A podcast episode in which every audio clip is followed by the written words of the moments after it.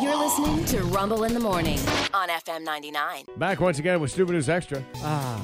Jeremiah Charles, 19 years old, carjacked a Lyft driver in Miami last month and drove off in her Toyota Corolla.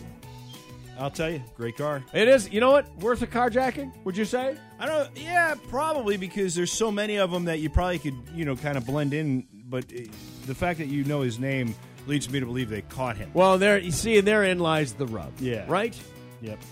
Here's the interesting thing: when you're going to carjack a rideshare person, um, you probably don't want to use the app that's on your phone because it's got your name and address Yeah. and your credit card number in it. Probably not. Not didn't think it through. Yeah. Didn't think it through. Yep. You know, he's only 19. This is how you learn. You'll be out in no time. Yep. You'll be out by I don't know, 24, Yep. 25, and you'll you'll put this behind you and say, you know, what, next time It, it cost him a lot of steal money a this phone time, with but- somebody else's name. Yeah. What a lesson he learned this time. Yeah, you bet. You bet. Life's little lessons. He ordered the uh, the, li- uh, the ride under his uh, own name. Stole the car after booking a ride using the app that he already had.